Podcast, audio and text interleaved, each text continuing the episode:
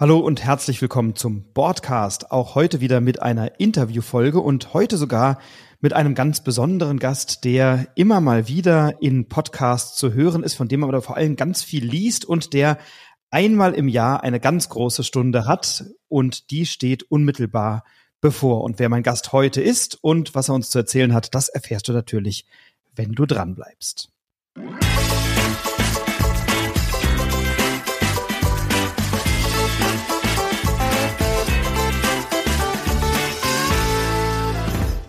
Die große Stunde, die bevorsteht, ist im Juli diesen Jahres. Es ist alljährlich die Verleihung des Spiel des Jahres, des Kennerspiel des Jahres und des Kinderspiel des Jahres.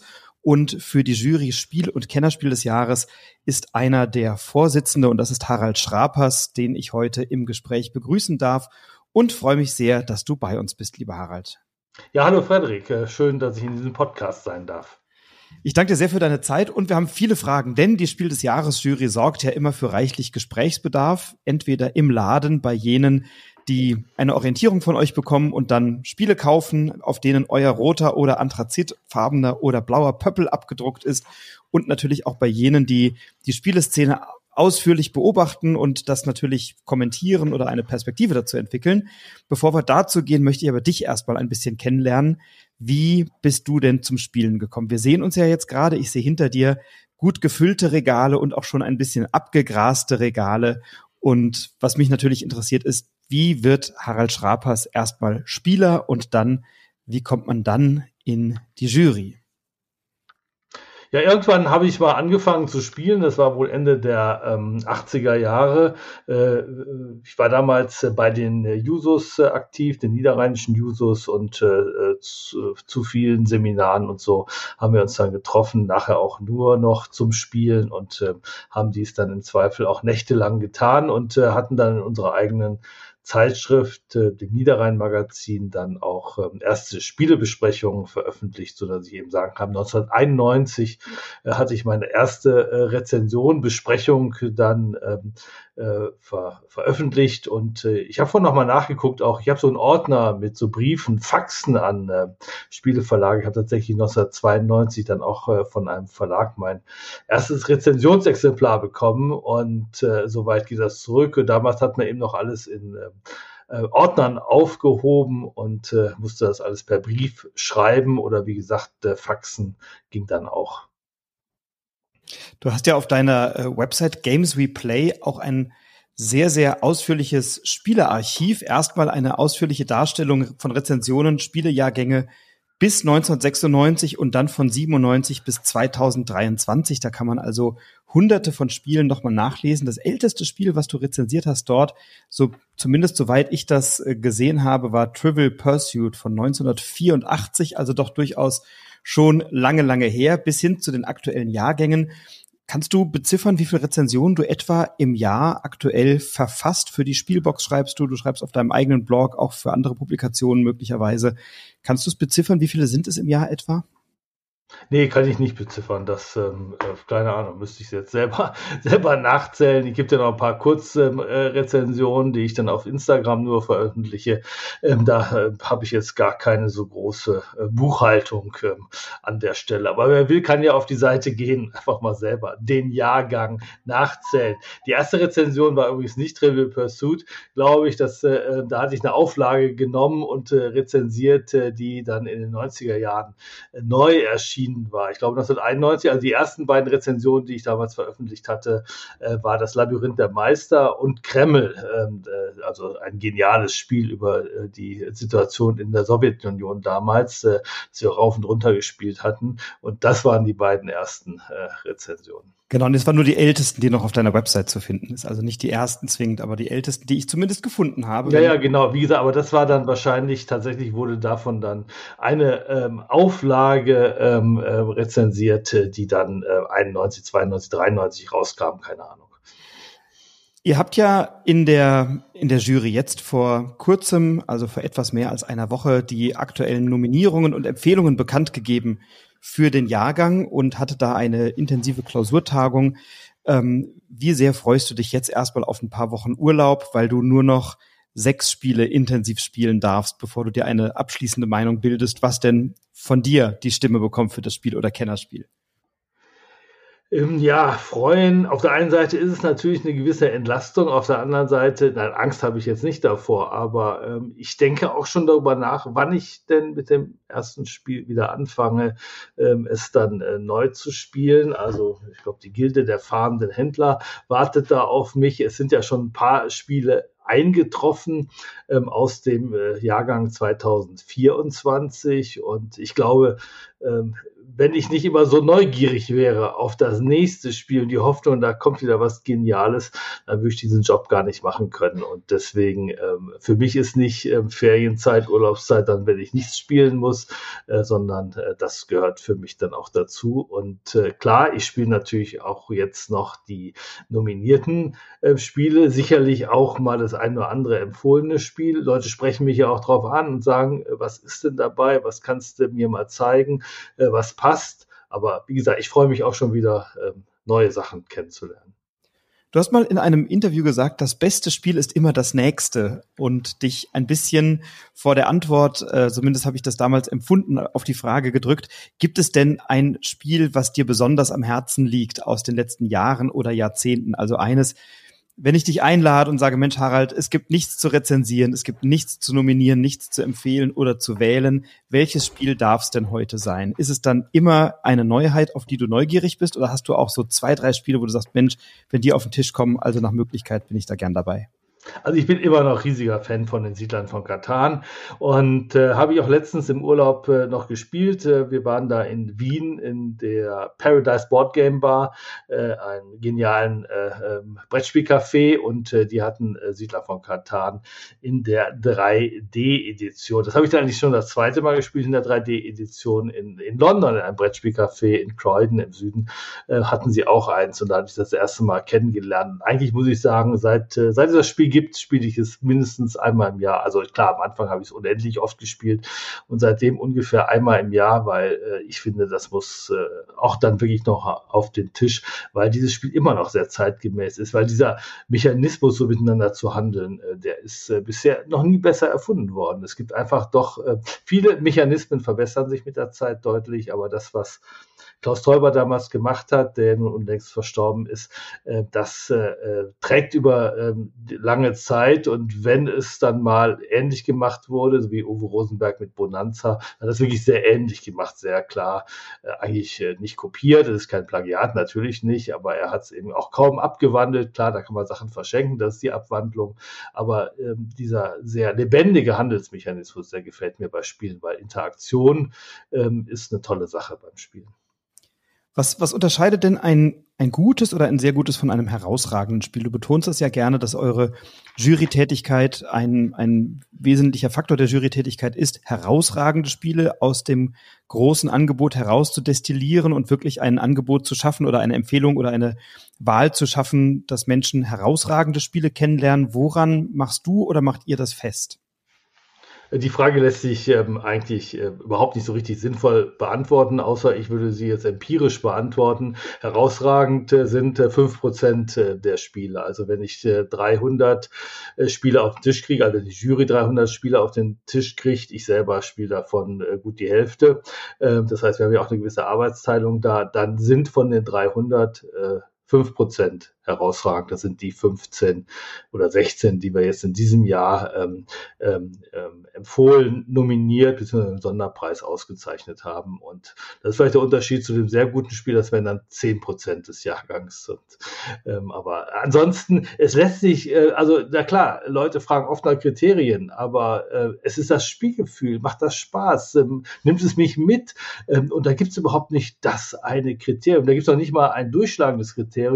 Viele Leute spekulieren ja, ob die Jury besondere Kriterien hat. Also wenn sie die hätte, okay, die mag es vielleicht in Kleinigkeiten geben, aber die meisten Jurorinnen und Juroren, nicht die meisten, sondern wir alle, in allererster Linie geht es wirklich darum, was ist das Spielgefühl? Will ich es nochmal spielen? Freue ich mich auf die nächste Partie? Zieht es mich rein und zieht es meine Mitspielerinnen und Mitspieler rein, weil ähm, wir machen es ja nie alleine. Es sind ja Gesellschaftsspiele und das unterscheidet auch eine äh, Spielejury, wie Spiel des Jahres, von einer äh, Jury für den Deutschen Buchpreis oder Deutschen Theaterpreis. Äh, selbst wenn im Theatersaal Leute sitzen, die buhen, äh, weil ihnen das Stück nicht gefällt, äh, muss es die Rezension, den Kritiker überhaupt nicht beeinträchtigen. Der kann ja trotzdem seiner, seiner Meinung sein, tut ja nichts zur Sache. Das gelingt mir als Spielekritiker nicht. Ich kann nicht abgelöst von den Menschen spielen, rezensieren, die mit am Tisch sitzen.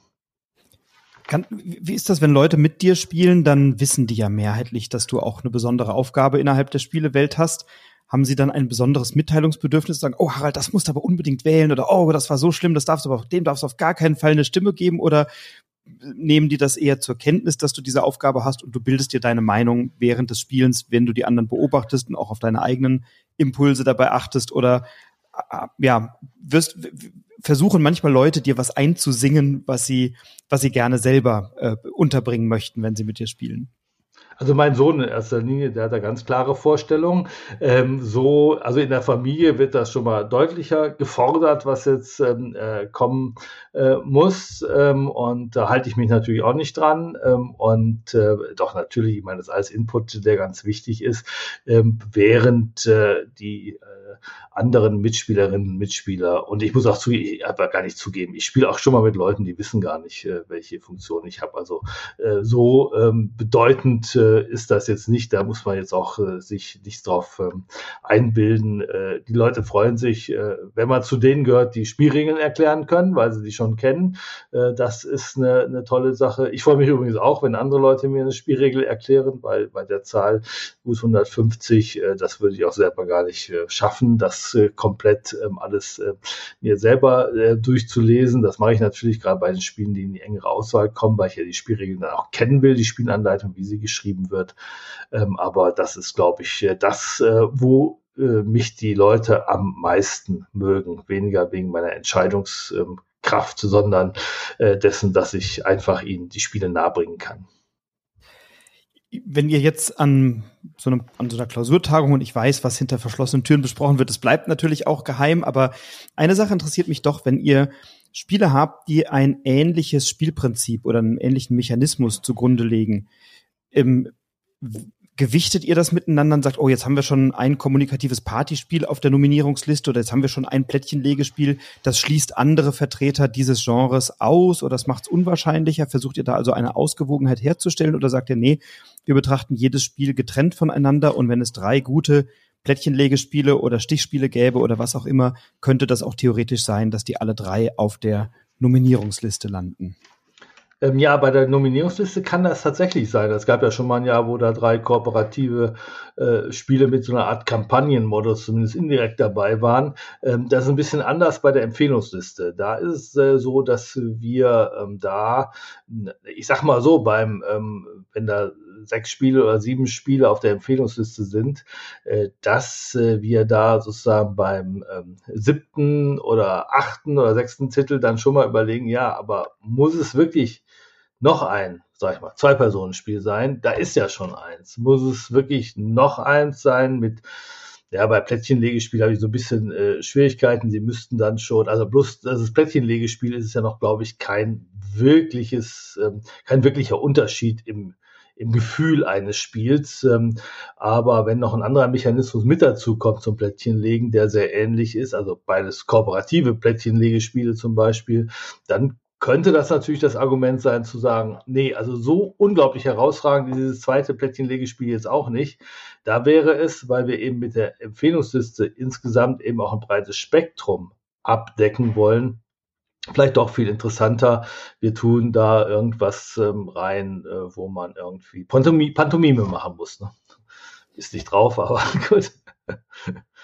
15 Pantomime-Spiele, alle empfohlen von der Jury. Also wie gesagt, klare Antwort. Bei der Nominierungsliste spielt es keine Rolle, ähm, bei der Empfehlungsliste spielt das durchaus ähm, eine Rolle, ja.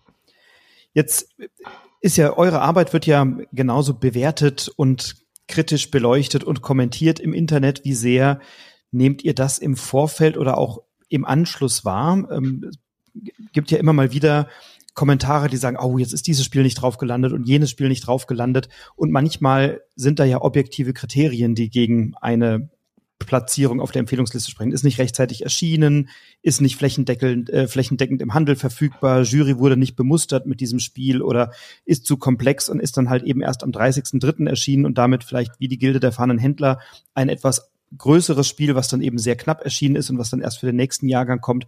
Das sind ja manchmal Kriterien, die nicht alle von außen nachvollziehen können und sich dann aber sehr gerne und sehr ausführlich darüber äußern, dass die Jury da wirklich keine Ahnung hat und jetzt mal alles aber äh, falsch gemacht hat, dass dieses oder jenes Spiel da nicht drauf gelandet ist. Wie sehr nervt sowas oder wie sehr ignorierst du sowas oder nimmst es zur Kenntnis?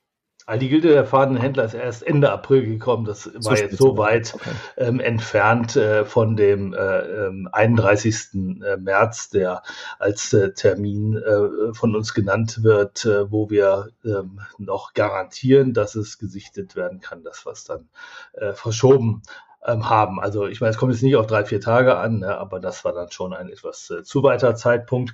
Und äh, nee, das nervt mich ähm, äh, gar nicht, äh, weil also erstens, ähm, äh, also wenn es wirklich auch Kritik ist an der Arbeit, ich meine, ich bin Spielekritiker, wäre das albernste, wenn ich selber keine Kritik aushalten äh, würde. Also und nur denke, ich darf andere kritisieren, aber keiner darf äh, mich kritisieren, ähm, äh, Spiele zu rezensieren, zu besprechen, hat natürlich sehr viel mit subjektiven Herangehen zu tun und da kann man äh, durchaus auch ähm, anderer Meinung sein.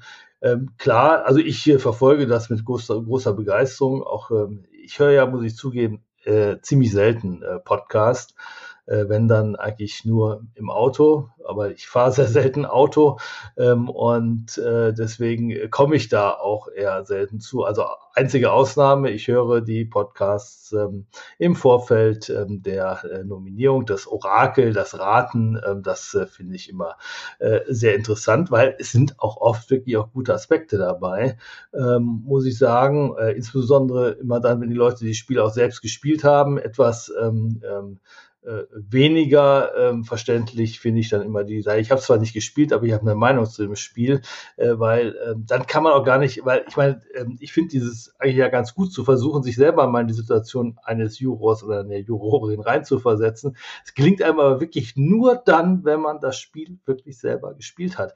Also auch ich habe gesagt, ich bin seit 1991 äh, dabei. Und ganz am Anfang habe ich natürlich auch manchmal so Kritikerinnen und Kritiker auf einer Messe gesehen, die schon ewig dabei sind und äh, die so ein bisschen das Gefühl vermittelt haben, äh, sie können die Qualität eines Spiels schon beim kursorischen Blick ähm, über die Anleitung ähm, ähm, erkennen. Ne? Und wenn man dann noch älter ist, dann vielleicht mit Hand auflegen auf die Schachtel. Ähm, da muss ich sagen, ich glaube, das ist ein totaler Irrtum. Also ich bin lange dabei, ich kann es überhaupt nicht.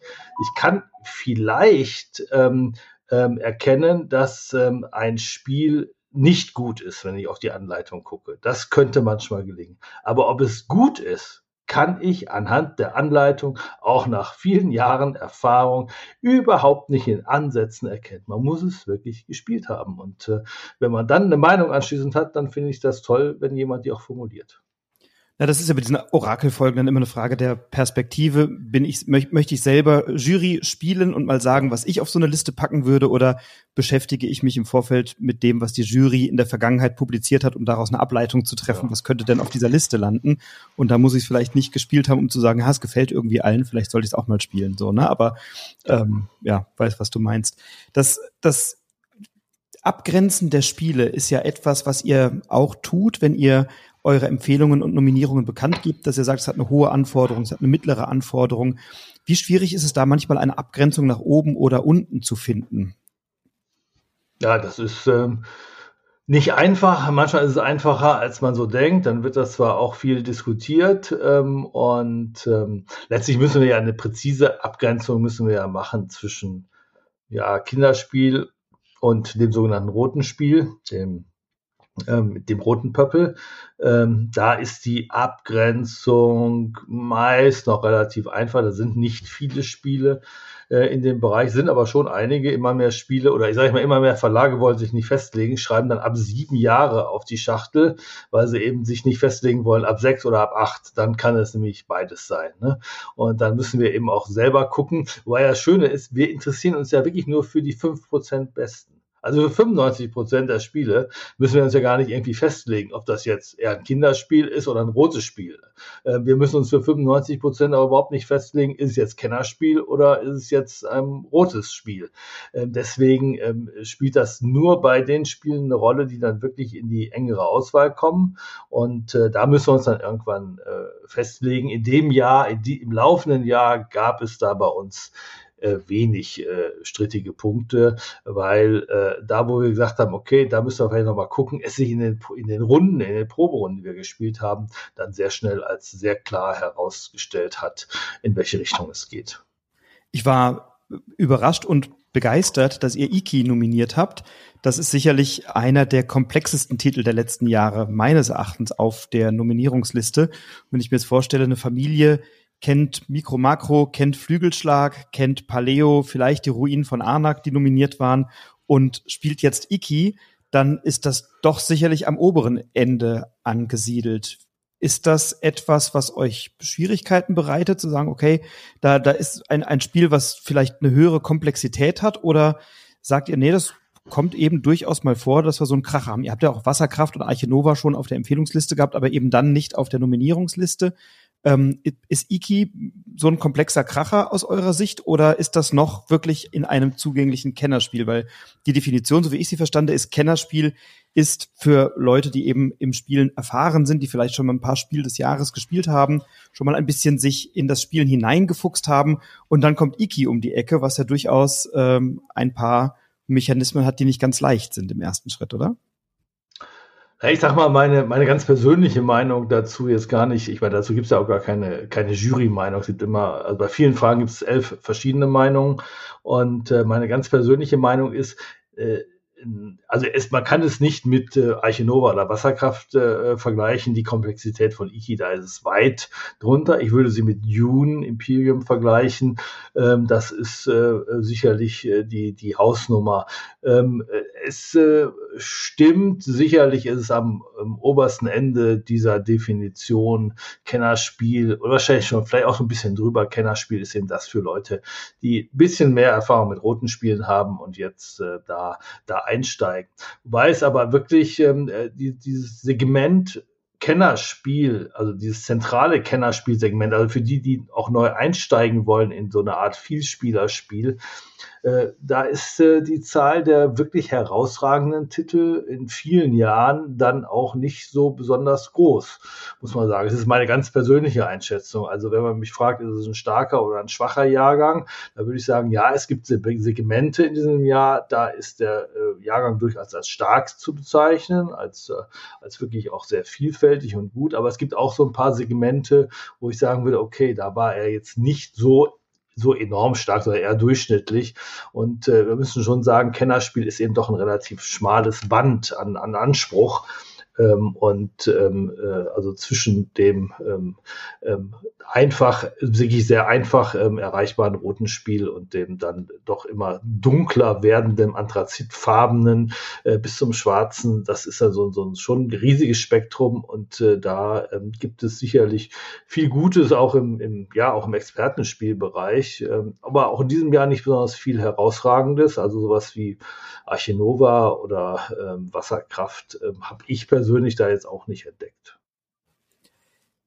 Wie unterscheidet sich denn deine Arbeit als Jurysprecher von der Arbeit der anderen Jurymitglieder? Also du hast eine moderierende Funktion während der Sitzungen, du hast doppelte, eine nominell eine doppelte Stimme, glaube ich, bei Gleichstand. Wie unterscheidet es sich sonst so unter, unterjährig? Ja, Jurysprecher bin ich gar nicht. Das ist Bernhard ich mein, Löhlein. Genau, ja, ja macht nichts. Ne? Also das ist, äh, da Bernhard ja, das ist aber nee, ein guter, guter Hinweis darauf. Also weil ich ja schon versuche und auch der Verein versucht, ähm, da, da sehr viel im Team gemeinsam zu, zu machen und ähm, auch die moderierende Funktion ähm, in der Jury-Sitzung teile ich mir auch mit, äh, mit Tim Koch, ähm, so dass wir äh, da das auch mit, mit mehreren machen und äh, der Verein ist ja nicht besonders groß. Wir haben 14 stimmberechtigte Mitglieder und mit den Kinderspielleuten ne, und dass, dass wir da jetzt gar nicht so eine herausgehobene Hierarchie benötigen. Ähm, und äh, sicherlich, es gibt ein paar äh, Funktionen, die ich äh, zusätzlich habe. Ähm, das mit dem Gleichstand habe ich noch nie aus geführt. Das gäbe es auch nur in der absoluten in der Schlussabstimmung. Äh, in diesem Jahr wird es das nicht geben. Wir sind elf Leute. Ähm, Enthaltungen ähm, sind äh, nicht äh, gewollt und deswegen kann es kein Unentschieden geben. Ne? 4-4-3 könnte doch eine Abstimmung ausgehen, oder? Ja, dann ähm, wird äh, ja dann entscheidet bei dann äh, scheidet ja das ähm, Spiel mit der geringsten Stimmenzahl aus und es wird nochmal ähm, okay. abgestimmt. Mhm. Also es muss schon immer, jede Entscheidung braucht die Mehrheit von sechs Stimmen, weil sonst gilt sie nicht. Also äh, da gibt es eine relative Mehrheit oder so und sowas gibt es bei uns nicht, sondern da die Spielregel schon, dass die am Ende muss es die Mehrheit mittragen. Also ein, selbst ein Spiel, das am Anfang gar keine Mehrheit hatte, könnte natürlich am Ende Spiel des Jahres werden oder Kennerspiel des Jahres, weil am Ende stehen wirklich nur zwei Spiele zur Debatte und über die muss dann entschieden werden und dann gibt es dann äh, eine Mehrheit und äh, wir diskutieren ja auch sehr lange und versuchen dann schon, einen Konsens herstellen werden wir nicht, aber möglichst große Akzeptanz ähm, und Erwägung, was sozusagen ja für, für alle Jurymitglieder nicht nur verkraftbar ist, sondern auch gut vertretbar. Und äh, das ist immer gelungen und das äh, wird auch ähm, künftig äh, so sein. Naja, als Juryvorsitzender bin ich natürlich oder als Vereinsvorsitzender ähm, gibt es äh, doch eine, äh, einiges an, ähm, an ja, bürokratischen Tätigkeiten, die zu, so zu tun sind. Und das ist das, wovor ich ähm, ähm, die äh, Mitglieder der Jurys ein bisschen bewahren will, also dass sozusagen vieles in abgenommen wird an, an Tätigkeiten, die ähm, eher im vereinsbürokratischen Bereich ähm, ähm, stattfinden. Und äh, dass wir uns dann wirklich ähm, auf das Spielen ähm, konzentrieren können als ähm, Verein und äh, da treffen wir uns inzwischen ja auch inzwischen schon ja, dreimal im Jahr quasi, um dies auch gemeinsam zu erleben. Das glaube ich ganz gut. Äh, wir sehr viele gemeinsame Diskussionen haben und äh, ähm, deswegen auch die Qualität unserer Entscheidungen jetzt, glaube ich, wirklich sehr, sehr gut ist. Ich weiß, ich bin ja nicht so enorm lange dabei. Ich weiß nicht, wie es früher war, aber ich bin mir inzwischen schon sehr sicher, dass wir also eine hohe Qualität an unserer Entscheidung haben, dass also ein Spiel unterm Radar läuft. Bei uns ist inzwischen fast ausgeschlossen. Also wir haben so viele, äh, wir haben Forum, wir haben Tabellen, wir haben Listen, wo sowas festgehalten wird und auch ein Spiel, das im April erscheint ähm, diesen Jahres, das haben wir nicht vergessen äh, bis äh, zum April in einem Jahr, weil einfach die die Buchhaltung so perfekt ist, dass wir das, glaube ich, gut hinkriegen. Und das machen wir als Team. Da gibt es den einen, der sich um diese Tabelle bei Google kümmert und der andere, der das Forum betreut und ähm, dass äh, wir da wirklich ähm, gut aufgestellt sind. Welche anderen Aufgaben habt ihr? Der Verein Spiel des Jahres ist ja nicht nur für die Wahl des Spiels des Jahres, Kennerspiels des Jahres und Kinderspiels des Jahres zuständig, sondern ihr habt ja noch ein paar andere Initiativen oder Projekte. Also Generell steht ja die Förderung des Kulturguts Spiel bei euch im, im Schwerpunkt. Ihr fördert verschiedene Projekte. Ihr habt den Tag der Brettspielkritik, der gelegentlich alle paar Jahre stattfindet. Es gibt die Initiative Spielend für Toleranz. Vielleicht kannst du uns da ein bisschen abholen, was das für Projekte oder Initiativen sind und wie die zusammenhängen. Die Vereinsaufgabe ist allerdings, muss ich schon sagen, äh, in aller allererster Linie die Vergabe dieses Preises. Und ähm, den ganzen Rest, den wir da machen, der ist eben das, was ähm, wir machen, weil wir es können ähm, und die, die Möglichkeiten äh, dafür haben. Aber ähm, muss schon auch den Zweck des Vereins schon, der darf nicht vergessen werden dabei. Also dass wir, wir machen äh, die Vergabe der Preise nicht, damit wir was anderes machen können, sondern der Preis als äh, etwas, äh, was äh, den Menschen einen Wegweiser gibt, der ist natürlich da zentral und der ist auch das, was wahrscheinlich mit großem Abstand am meisten Beitrag äh, zum äh, Kulturgutspiel darstellt darstellt. Und äh, deswegen ähm, äh, vergessen wir das nicht. Die anderen Sachen machen wir noch äh, zusätzlich, äh, weil wir das daran ähm, ähm ja, Freude haben und weil es auch dazugehört, Spielen für Toleranz, weil es einfach auch eher eine, am Anfang wirklich eine private Initiative äh, äh, der damaligen drei Vorstandsmitglieder. Ehrlich gesagt, äh, die Vereinssatzung hat es damals gar nicht erlaubt, äh, dass wir es hätten als Vereinsgeschichte äh, machen können. Inzwischen haben wir die Satzung geändert. Also wir können uns auch für ja, äh, äh gesellschaftliche und soziale Themen äh, engagieren. Und ähm, das war einfach so eine Initiative, wo sich dann ähm, ähm, auf einen, ja, innerhalb von wenigen Tagen ganz viele ähm, ja, Spielejournalistinnen, Journalisten, Bloggerinnen, Blogger angeschlossen haben, um da äh, ein Signal zu setzen. Und äh, da äh, unterstützen wir immer noch regelmäßig äh, dezentrale Spieleveranstaltungen. Ich glaube, inzwischen sind wir bei 150, äh, die dann vor Ort stattfinden und wo wir dann jedes Mal so ein Spielepaket, ein Plakat transparent äh, hinschicken, um äh, diese Botschaft dann äh, weiterzutragen. Ähm, Tag der Brettspielkritik ist eine, eine, Geschichte, die ganz anders entstanden ist. Ich glaube, war meine erste Mitgliederversammlung bei Spiel des Jahres, wo irgendwie lamentiert wurde, wie schlecht Kritikerinnen und Kritiker in Deutschland seien und man gar nicht wüsste, wie man jetzt irgendwann mal neue Mitglieder aufnehmen könnte. Und ich dann gesagt habe, ja, dieses Lamentieren, das hilft ja nun gar nichts und geht mir auch ziemlich auf die Nerven. Man müsste einfach mal was machen.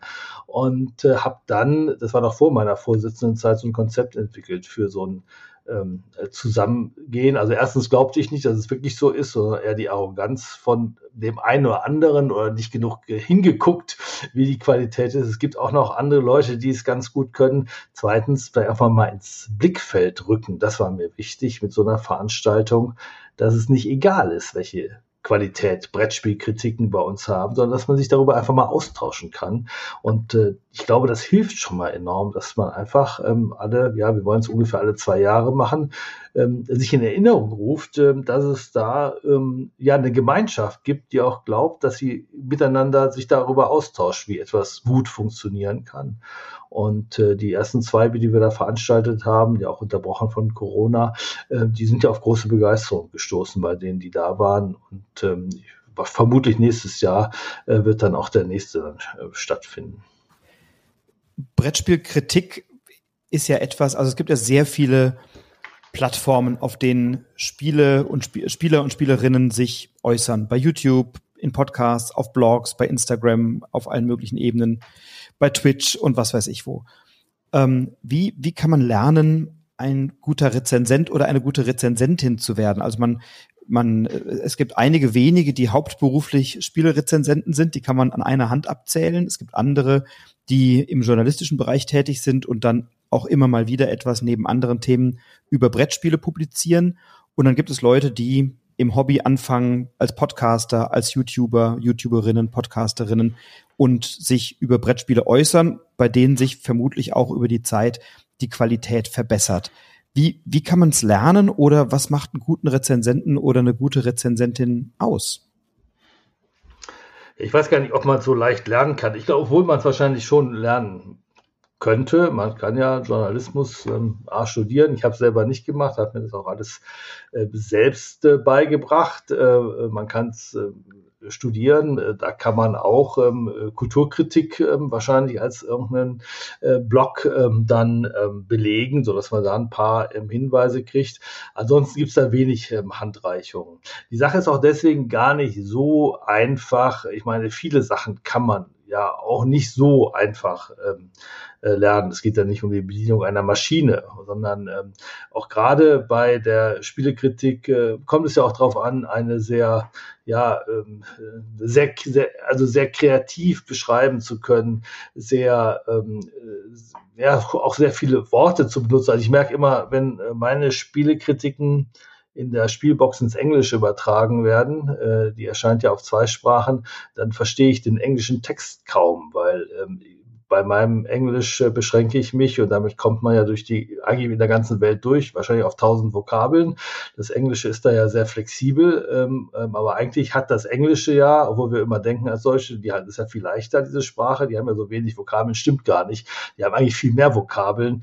Wahrscheinlich verstehen auch manche Engländer das noch nicht mal, was dann da steht, äh, weil man da sehr, sehr flexibel ähm, schreiben kann. Das muss man eben auch im Deutschen machen, dass man da eben sehr kreativ schreibt, weil es geht ja im Kern darum, und ich meine, das ist das eine, das wird dann, das wissen vielleicht inzwischen auch viele, eine Spielerezension ist eben keine Regelnacherzählung, ne? Und äh, sondern die Emotionen zu beschreiben, die während eines Spiels passieren. Was passiert mit den Menschen? Was machen die da? Warum machen sie es? Warum fesselt es sie? Oder warum auch nicht? Warum langweilt es dann in der Mitte, aber am Ende wird es wieder besser? Das zu beschreiben, ähm, ist, äh, und so zu beschreiben, dass die Leute es gerne hören, lesen, sehen wollen, äh, das ist ja dieses Kunststück und äh, da gibt es jetzt auch wirklich kein ähm, Rezept. Ähm, immerhin beim Tag der Beispielkritik gibt es dann ja schon mal ein paar Hinweise, auch ein paar ähm, Referentinnen und Referenten, die es da ja auch ein bisschen gelernt haben, den Journalismus, die dann ein paar Tipps und Hinweise geben, aber am Ende muss man es selber machen, den Mut haben und äh, sich selbst auch mal die Frage stellen, ja, geht's noch mal besser? Äh, ich gehe noch mal durch, äh, streich da noch mal was raus, was ähm, die äh, Spielregelbeschreibung ähm, angeht und äh, vielleicht finde ich auch mal jemand, der mir dabei hilft. In der Zeitschrift wie der Spielbox ist es ein bisschen leichter, gibt es einen Chefredakteur, der auch mal drüber guckt, da gehört das ja noch mit dazu, dass das auch redigiert wird, dadurch steigt natürlich auch eine Qualität. Ähm, das sind, sind so die Möglichkeiten. Das betrifft das geschriebene Wort, ne? beim gesprochenen Wort oder bei YouTube oder so sieht's anders aus. Gibt vielleicht dann auch Formate, die ein bisschen schnelllebiger sind als andere. Was, was macht für dich einen guten Rezensenten oder eine gute Rezensentin aus?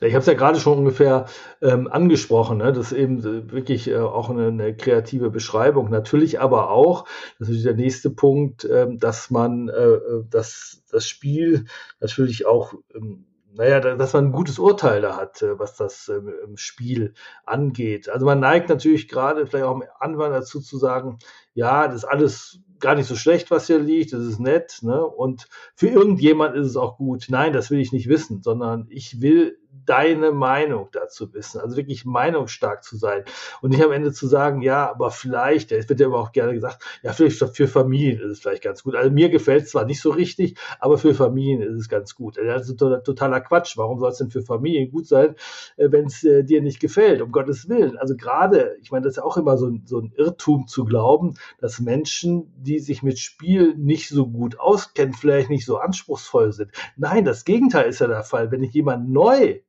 davon überzeugen möchte, dass Spielen etwas Tolles ist. Oder jemand, der wenig oder selten spielt, zu überzeugen möchte, häufiger zu spielen, dann muss ich ja sogar ein besonders gutes Spiel auf den Tisch legen und der Rezensent, der Kritiker, die Kritikerin muss auch genau dies dann formulieren, dass es dann gerade, wenn es um solche Menschen geht, es ja vielleicht noch mal viel schwieriger ist, ein gutes Spiel zu machen und dies dann besonders herauszustellen oder auch eine klare Kritik zu sagen, nein, es ist für niemanden geeignet, dieses Spiel, zumindest, also auch wenn es ein nettes Spiel ist, aber bei der großen Masse an Spielen hilft es ja auch nicht einfach nur nett zu sein, sondern es geht darum zu benennen, was sind die guten und da sogar sehr guten Spiele.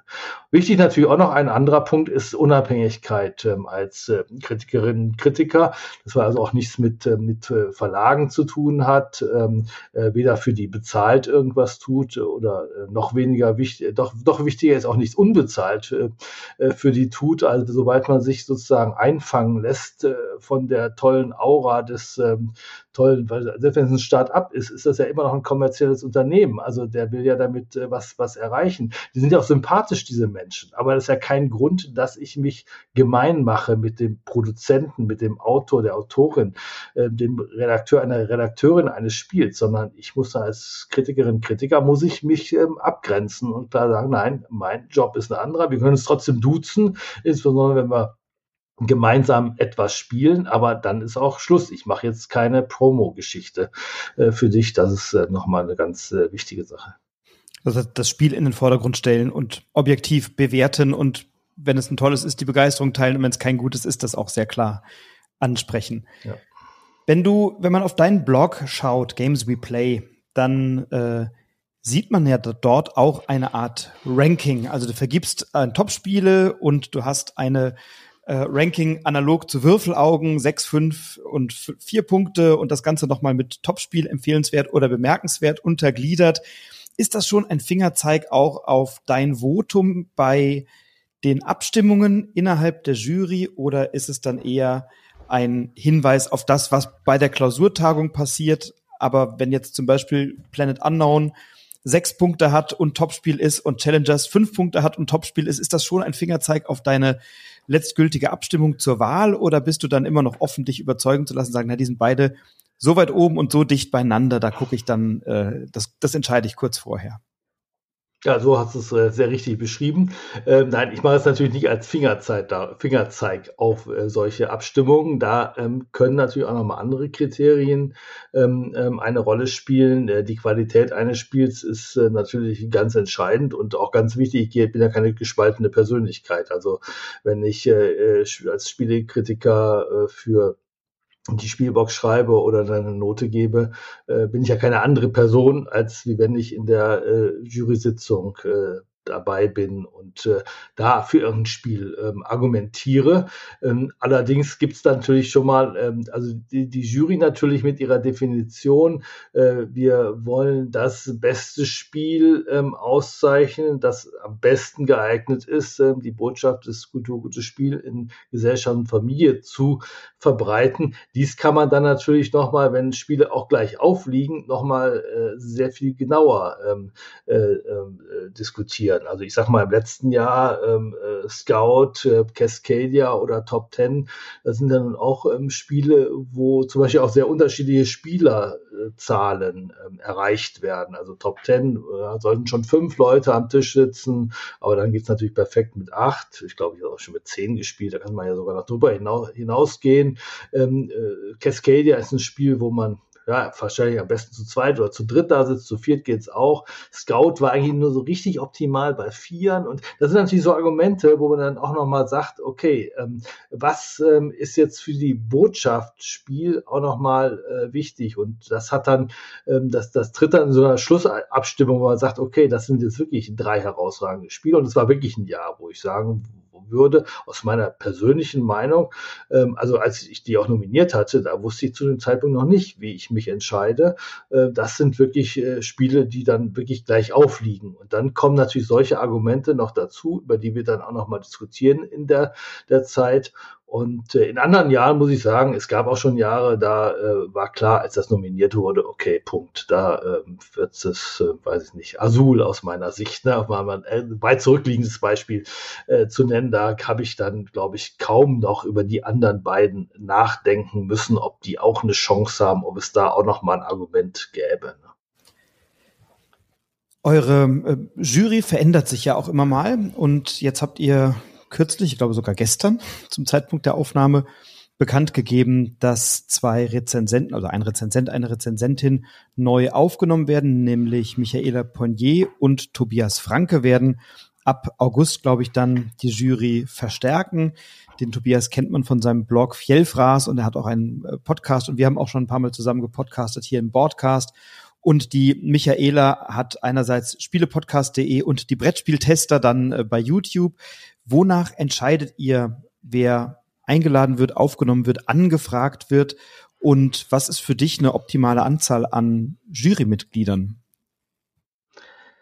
Ja, das ist ähm, eine schwierige Entscheidung. Ähm, eine optimale Anzahl, keine Ahnung, weiß ich nicht. Ähm, und äh, das äh, probiert man dann mal aus. Ähm, ähm, und äh, wobei die Schwierigkeit ist auch fast eher eine andere. Also bei den Entscheidungen, was sind die besten Spiele des Jahres, ähm, entscheidet die Jury einfach mit Mehrheit. Sechs Stimmen reicht, um Empfehlungsliste zu kriegen. Sechs Stimmen reicht, um auf die Nominierungsliste zu kommen. Also da ähm, bemühen wir uns auch gar nicht, irgendwie breitere Mehrheiten zu kriegen. Wenn es nun mal so ist, ist es so. Und bei so einem Kulturgut äh, wie ähm, dem Kulturgutspiel, das sehr, sehr subjektiv in der Schlussbewertung ist, geht es auch nicht anders. Ähm, bei der Neuaufnahme äh, von äh, Mitgliedern äh, versuchen wir eine weitgehende Einmütigkeit im Verein herzustellen und äh, auch das ist, glaube ich, sehr sinnvoll, dass wir da nicht ähm, einfach mal Namen in den Raum werfen und wer sechs Stimmen kriegt, ähm, ist dann dabei, sondern äh, da, äh, glaube ich, geht es doch ein bisschen tiefgründiger und wir diskutieren darüber dann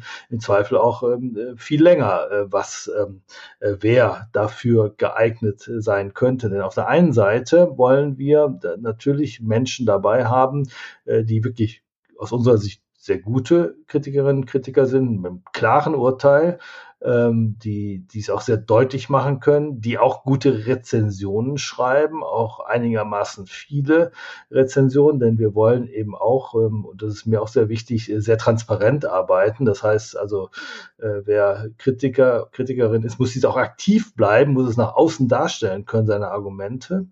Und äh, darüber kann man diskutieren, wer kann dies gut und äh, dann hat man da auch schon mal eine Liste. Und da gibt es nochmal die Anforderung, die dann äh, von anderen Jurymitgliedern oder von denselben Jurymitgliedern. Das dann oft dann auch, ähm, die einen argumentieren so und so und sagen, ja, es muss dann auch heterogen sein, möglichst die Jury, also sehr unterschiedlich zusammengesetzt. Und dann hat auch noch jeder, jede seine ähm, eigene äh, Vorstellung, was jetzt unter Heterogenität äh, zu sehen ist. Ähm, ne, die einen, ja, also wollen Leute dabei haben, die mit Kindern zusammenleben, weil es geht eben auch äh, darum, da zu spielen. Es geht darum, äh, Menschen dabei zu haben, die vielleicht aus der Schweiz kommen. Da haben wir jetzt gerade jetzt niemanden gefunden. Ne? Wir haben ähm, eine, eine Kollegin aus Österreich in der Kinderspieljury, aber das ist ja auch der Bereich, den wir abdecken. Vielleicht bräuchten wir mal jemanden aus Ostdeutschland. Wir wollen Frauen dabei haben natürlich, vielleicht auch andere kulturelle Hintergründe. Da gibt es jetzt ähm, nicht so viel ähm, an, an Vorschlägen und Auswahl. Und so versuchen wir das eben auszutarieren und dann am Ende für irgendwelche Vorschläge eine Mehrheit zu kriegen und zwar eine Einmütigkeit äh, innerhalb des Vereins. Und äh, deswegen freue ich mich auf die beiden, auf äh, Tobias und Michaela, weil ich doch ähm, glaube, also zumindest äh, wir ähm, äh, heißen sie sehr willkommen und ähm, äh, wir gehen davon aus, dass sie eine tolle Bereicherung ähm, sein werden, um den, den Preis weiterhin auf so eine breite und eine gute Basis zu stellen in der Entscheidung. Wenn wir jetzt mal den Blick ein bisschen von der Jury wegbewegen in Richtung Spieleszene, welche Trends oder welche Entwicklungen beobachtest du vielleicht aus den letzten Jahren, die dir entweder Freude machen oder die du vielleicht auch mit einem kritischen Auge siehst, die dir genau das Gegenteil machen, vielleicht die dich ein bisschen ärgern. Ich habe bei der Bekanntgabe eurer Empfehlungen und Nominierungen so zwischen den Zeilen oder sehr deutlich eigentlich hast du die Qualität der Spielanleitungen bemängelt an der einen oder anderen Stelle. Man konnte es auch in deinen Rezensionen bei Kuzuka zum Beispiel sehr deutlich nachlesen, dass du dem ja von dir sehr positiv bewerteten Spiel eine, zumindest in der ersten Auflage, ich weiß gar nicht, ob es mittlerweile korrigiert wurde, mangelnde Detailtreue bei der Spielanleitung vorgeworfen hast. Sind das Dinge, die du, ja, also welche dieser Dinge siehst du momentan als Entwicklung positiv oder vielleicht auch ein bisschen kritisch? Welche Trends? Ja, eigentlich ist die Qualität äh, gut. Also das ähm, ähm, trotzdem kann man manchmal eben noch mehr ähm, Sorgfalt ähm, reinbringen. Das äh, ist jetzt, ähm, also ich neige eigentlich auch nicht so zu sehr zum Nörgeln. Also ich habe es jetzt mal gesagt, weil es in diesem Jahr schon wieder ein bisschen sehr aufgefallen ist, dass wirklich bei, bei ähm, äh, manchen sehr guten Spielen und herausragenden Spielen wirklich solche kleinen, so, so Haklichkeiten dabei sind, äh, die mich ähm, einfach ähm, ärgern, weil ich meine, ich, ich liebe dieses Spiel und dann merke ich ja, aber ähm, warum hat der Redakteur den armen Autor ähm, so allein gelassen und äh, daraus hätte man ja noch was machen können. Und das Wichtige ist, ich möchte ja auch, dass diese Spiele, und das ist ja das, wo wir es eben merken, einfach auch für viele Menschen zugänglich sind. Und wenn dann solche Haklichkeiten dabei sind, dann, dann fehlt da die Zugänglichkeit. Das ist aber jetzt äh, kein Trend. Äh, das ist schon mal ganz klar. Also das gab es jedes Jahr. Manchmal ist es dann auch eher Zufall, dass es äh, die besonders guten Spiele betrifft, aber es gab es in den Vorjahren auch schon, schon immer. Und äh, ob das jetzt, äh, weil Paleo anging, dass er sogar Kennerspiel des Jahres wurde oder auch andere Spiele, wo es durchaus diese Kritikpunkte äh, gab. Das muss ich auch dazu sagen, das macht ja kein äh, Redakteur, keine Redakteurin absichtlich, eine schlechte Anleitung auf den Tisch zu legen. Und vielleicht müsste man eher sagen, okay, ähm, ich würde mir wünschen, dass gerade bei so Spielen, die so herausragend sind, dass da einfach nochmal, weiß ich nicht, 50 Stunden Redaktionsarbeit draufgesetzt werden. Das könnte ich von den Verlagen vielleicht äh, verlangen, aber letztlich ist es auch nicht meine Aufgabe. Aber ähm, das ist dann schon, äh, wenn wir uns so ein bisschen als Anwalt äh, der Spielerinnen und Spieler verstehen, äh, darf ich sowas auch schon mal sagen. Wobei das jetzt auch reicht. Also ich meine, es reicht es einmal zu sagen. Also ich werde das jetzt nicht auch noch bei der Preisverleihung in Berlin äh, sagen, weil es geht mir darum, gute Spiele zu präsentieren und nicht herauszuheben, was nicht so gut ist. Und äh, die Qualität ist insgesamt äh, wirklich gut. Die ist über die Jahre immer mehr angestiegen. Ähm, wenn mich jetzt einer fragt, oh, die ganzen äh, Graupen und sonst wie, die ich auch spielen muss als, als, äh, äh, ähm, als Jurymitglied, nein, so schlimm ist es nicht, weil ähm, dass man bei Spielen hinterher sagt, nett, ist ja meistens so gemeint, ist damit mittelgut und mit Betonung auf gut. Ne? Aber äh, es reicht natürlich nicht für, für irgendwie von der Jury berücksichtigt zu werden, weil es da eben nur um die 5% herausragenden äh, geht. Aber bei vielen Spielen sage ich mir, vor 20 Jahren wäre ich davon begeistert gewesen, wo ich heute nur mittelgut sage. Du hast mal gesagt, du spielst die meisten Spiele tatsächlich nur einmal in deinem Leben und kannst sie dann zur Seite legen, um dich auf die wirklichen Kracher oder herausragenden Spiele zu fokussieren. Wie genau oder wie oft weichst du von diesem Urteil dann manchmal ab, wenn du nach dem ersten Spiel sagst, naja, okay, habe ich jetzt kennengelernt, reicht mir an der Stelle und dann kommen ganz viele um die Ecke und sagen, das ist doch super, schau dir das doch nochmal an und guck nochmal hin und da ist noch was. Wie oft hast du dieses Urteil schon korrigieren müssen und dann ein Spiel doch nochmal hervorziehen müssen, weil andere dich nochmal nachträglich überzeugt haben? Oder ist dein Riecher schon so gut, dass du sagst, nee, also nach einem Mal habe ich schon eine Idee, auf welchen Stapel das wandert, Graupe oder gucken wir nochmal tiefer rein? Ja, ich glaube, mein, meine Treffsicherheit ist sehr groß, sie ist aber auch nicht perfekt. Ähm, äh, wir ähm, tauschen uns immer sofort nach jedem ähm, Ersteindruck eines Spiels, also wenn wir es gespielt haben, in der Jury auch aus. Wir haben da so eine Tabelle, da trage trag ich dann sofort ein, plus, null oder minus. Ähm, äh, plus heißt dann, äh, könnte herausragend sein, ne? und äh, Null heißt ähm, vermutlich nicht herausragend und Minus heißt garantiert nicht herausragend. Aber garantiert nicht herausragend heißt aus meiner Sicht ja nicht gleich schlechtes Spiel. Ne? Aber da ist meine Treffsicherheit in der Regel ja schon äh, ziemlich groß. Aber es kann irgendwie passieren, dass ich Null eintrage und mir dann Jurykolleginnen und Kollegen sagen, nee, also da steckt viel mehr drin. Äh, das ist natürlich schon äh, kommt in jedem Jahr vor, auf alle Fälle, dass ich da bei einem Spiel tatsächlich ähm, äh, sage, das ähm, entfaltet sich erst mit der zweiten, manchmal auch mit der ähm, dritten Partie. Manchmal hat man schon den Verdacht, dass es dabei ist, ich sag mal, so ein Spiel wie äh, Sea Salt and Paper ähm, ist so ein bisschen hakelig, gerade beim Einstieg habe ich in diesem Jahr gemerkt. Also meine allererste Partie war es echt schon, war es schwierig einzuschätzen, äh, dies äh, als, äh, als herausragend aus meiner Sicht äh, darzustellen. Ähm, während äh, so ein, ich sag mal, Kuzuka haben wir ja gerade schon mal gesagt, ähm, das äh, ist ein Spiel, wo man sofort sofort reingezogen wird in die Faszination, obwohl man direkt am Anfang merkt, also die ganze äh, äh, ist letztlich aber schon auch so schwierig zu spielen, dass man es erst ein zweites Mal natürlich noch braucht, um wirklich zu erkennen, wie toll es ist, aber dass da was Faszinierendes dran ist, habe ich das schon beim ersten Mal gemerkt. Das ist, glaube ich, auch relativ leicht zu merken, weil es ein sehr ähm, origineller äh, Mechanismus ist ähm, und äh, der auch sehr, sehr, sehr, ja, fasziniert, so die Leute richtig mitnimmt. Gibt ihr solche Einschätzungen Verlagen auch manchmal oder Redakteuren, Autoren, Autorinnen auch mal bilateral oder ausschließlich über einen offenen Kanal? Also ihr als Jury ja ohnehin nicht. Ihr kommentiert ja nur die Spiele, die bei euch auf der Liste landen. Aber wenn du jetzt merkst, keine Ahnung, ein Spiel wie Sea Salt and Paper, sagst das beim ersten Mal nicht so zugänglich, da brauche ich nochmal einen zweiten oder einen dritten Blick. Möglicherweise könnte man das über eine Schärfung der Anleitung oder der Hinführung besser lösen. Oder bei Kuzuka, wenn du sagst, na, die Anleitung, da hat mich was nicht überzeugt, muss sich dann ein Verlag, ein Autor, eine Autorin, Redaktionsteam das aus den einzelnen Rezensionen heraussuchen oder gehst du da schon auch mal auf den Verlag zu und sagst hier, Freunde, geiles Spiel, aber die Anleitung, da könnt ihr noch mal ran. Ähm, nein, also in der Regel äh, muss ein Verlag schon darauf warten, dass die Rezension äh, erscheint. Äh, natürlich, wenn ich mich mit mal jemandem treffe, was aber auch eher, also anrufen sowieso nicht, also da gibt's auch, äh, der Kontakt ist da auch nicht da. Letztlich habe ich ähm, weitestgehend denselben Kontakt äh, zu den äh, Verlagen äh, über die deren Pressestellen, äh, wie du es auch hast. Und äh, klar, da bin ich ja jetzt auch, wenn, wenn mich jemand fragt von denen, bin ich ja nie verstockt und sage, ja, das ist jetzt geheim, das ist jetzt selber durch, dann ähm, wiederhole ich meine Kritik dann auch gerne. Das, da bin ich dann auch ähm, sehr offen und ähm, traue mich auch, ähm, auch eine negative Kritik zu wiederholen. Und ähm, dann ähm, mag es sein, dass es da jemand hilft. Wobei ich auch sagen muss, so viele Redakteurinnen und Redakteure kenne ich jetzt persönlich ähm, auch äh, gar nicht. Ähm, das äh, kommt auch dazu, weil oft gehen die Kontakte eben doch über die, die Presseleute der Verlage. Ah, ich dachte, das wäre bei dir vielleicht anders. Ja. ist nicht der Fall, okay. Ist denn, äh, wonach entscheidest du, was du, was du rezensierst? Wenn ich auf deinem Blog nachschaue, dann sind das ja wirklich bemerkenswerte oder empfehlenswerte oder die besten Spiele. Mhm und du nimmst dann Abstand, Zeit zu investieren, die Graupen auch noch äh, oder mit den Graupen dann auch noch Zeit zu verbringen.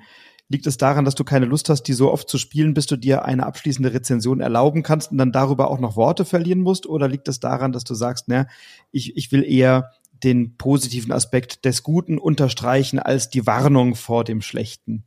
Ja, natürlich, das ist es. Ähm, äh, du hast beides schon beschrieben und beides spielt dann eine Rolle. Ich glaube, wahrscheinlich wird auch jeder irgendwie, jede das so, so ähnlich machen. Ähm, und deswegen hat man manchmal das Gefühl, ja, ähm, das Notenspektrum wird immer nur oben ausgefahren und nicht im unteren Bereich. Ähm, am schlimmsten ist es ja auch eine Rezension über ein mittelgutes Spiel oder mittelmäßiges Spiel zu schreiben, weil es einfach auch, ja, da fehlen dann oft auch die Worte, das irgendwie ähm, sinnvoll zu fassen. Es ist nun mal viel leichter, über ein brillantes Spiel zu schreiben oder über ein ganz schlechtes Spiel. Ähm, und klar, manchmal gibt es auch Rezensionen über ganz schlechte Spiele, aber mir geht es ja auch eher darum, ähm, ähm, die, die Qualität ähm, ähm, von Brettspielen herauszuheben und nicht herauszuheben, dass ich vielleicht doch gar nicht so gerne spiele, ähm, sondern ähm, also es geht eben wirklich um, ums gute Spiel und ähm, das hilft dann, glaube ich, den Menschen auch ein bisschen mehr. Und du hast natürlich auch recht, ähm, ähm, das äh, braucht ja auch dann auch Zeit, äh, auch bei einem schlechten Spiel ähm, dann die Mitspielerinnen und Mitspieler zu überreden, das dann auch noch mehrfach auszuprobieren. Und ich habe als Jurymitglied dann auch vergleichsweise äh, wenig Zeit. Und äh, gut, und was natürlich auch noch ein bisschen äh, äh, sicherlich die Auswahl noch deutlich macht, wenn ich auch für die Spielbox was schreibe, habe ich, bin ich jetzt auch nicht frei in meiner Entscheidung. Was ich rezensiere. Klar, ich wünsche mir etwas, aber wenn es der Kollege macht oder die Kollegin, äh, das entscheidet dann der Chefredakteur, dann ähm, macht er oder sie es und ich habe dann was anderes auf meiner Liste und das ist dann auch nicht immer das allerbeste Spiel. Da sind auch schon mal Spiele dabei, wo man dann vielleicht sagen würde, ja, wie kommt er jetzt ausgerechnet auf die Idee, das ähm, jetzt zu rezensieren, aber dann ähm, ist das sozusagen auf meiner Liste gelandet, weil ich vielleicht auch ursprünglich gedacht habe, ist vielleicht ein bisschen spannender, als äh, du es dann nachher einschätzt, wenn es, wenn du dir die Rezension durchliest. Dann wagen wir doch zum Abschluss unseres Gesprächs nochmal einen kleinen Ausblick. In wenigen Wochen werden die Preise verliehen. In wenigen Wochen wird die finale Abstimmung durchgeführt werden. Wie nervös oder angespannt, aufgeregt oder vorfreudig bist du denn vor der letzten Abstimmung oder vor der Wahl? Du hast ein paar Mal zum Ausdruck gebracht, dass du ja selbst, obwohl du das Recht hättest, die Abstimmungsergebnisse einzusehen, davon Abstand nimmst und dich selbst auch überraschen lässt. Ist das noch so?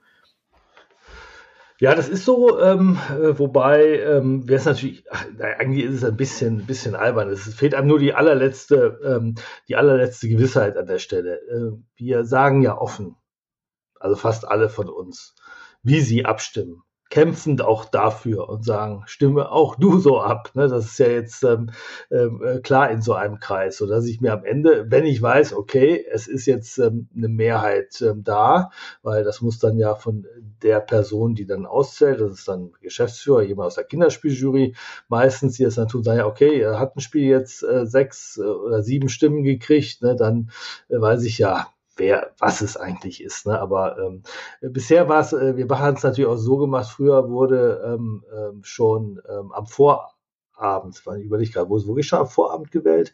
Ja, das ist, glaube ich, richtig. Und äh, da haben wir am Vorabend gewählt, weil wir am nächsten Morgen ja die Preisverleihung haben. Da musste man also äh, mit dem Ergebnis noch länger ähm, sozusagen hantieren und durfte es keinem verraten. Und deswegen wollte ich es eben auch nicht wissen. Da konnte ich dann jedem sagen, ich weiß es gar nicht, was es jetzt ist.